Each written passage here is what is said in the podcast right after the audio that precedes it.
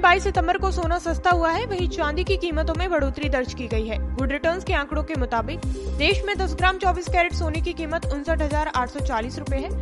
नई दिल्ली में 22 कैरेट सोने की कीमत पचपन हज़ार एक सौ नब्बे रूपए और 24 कैरेट सोने की कीमत साठ हज़ार एक सौ नब्बे रूपए है।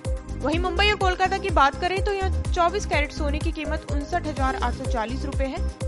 वहीं अगर चांदी की बात करें तो दिल्ली, मुंबई और कोलकाता में आज एक किलो चांदी की कीमत पचहत्तर हज़ार पाँच सौ रूपए है।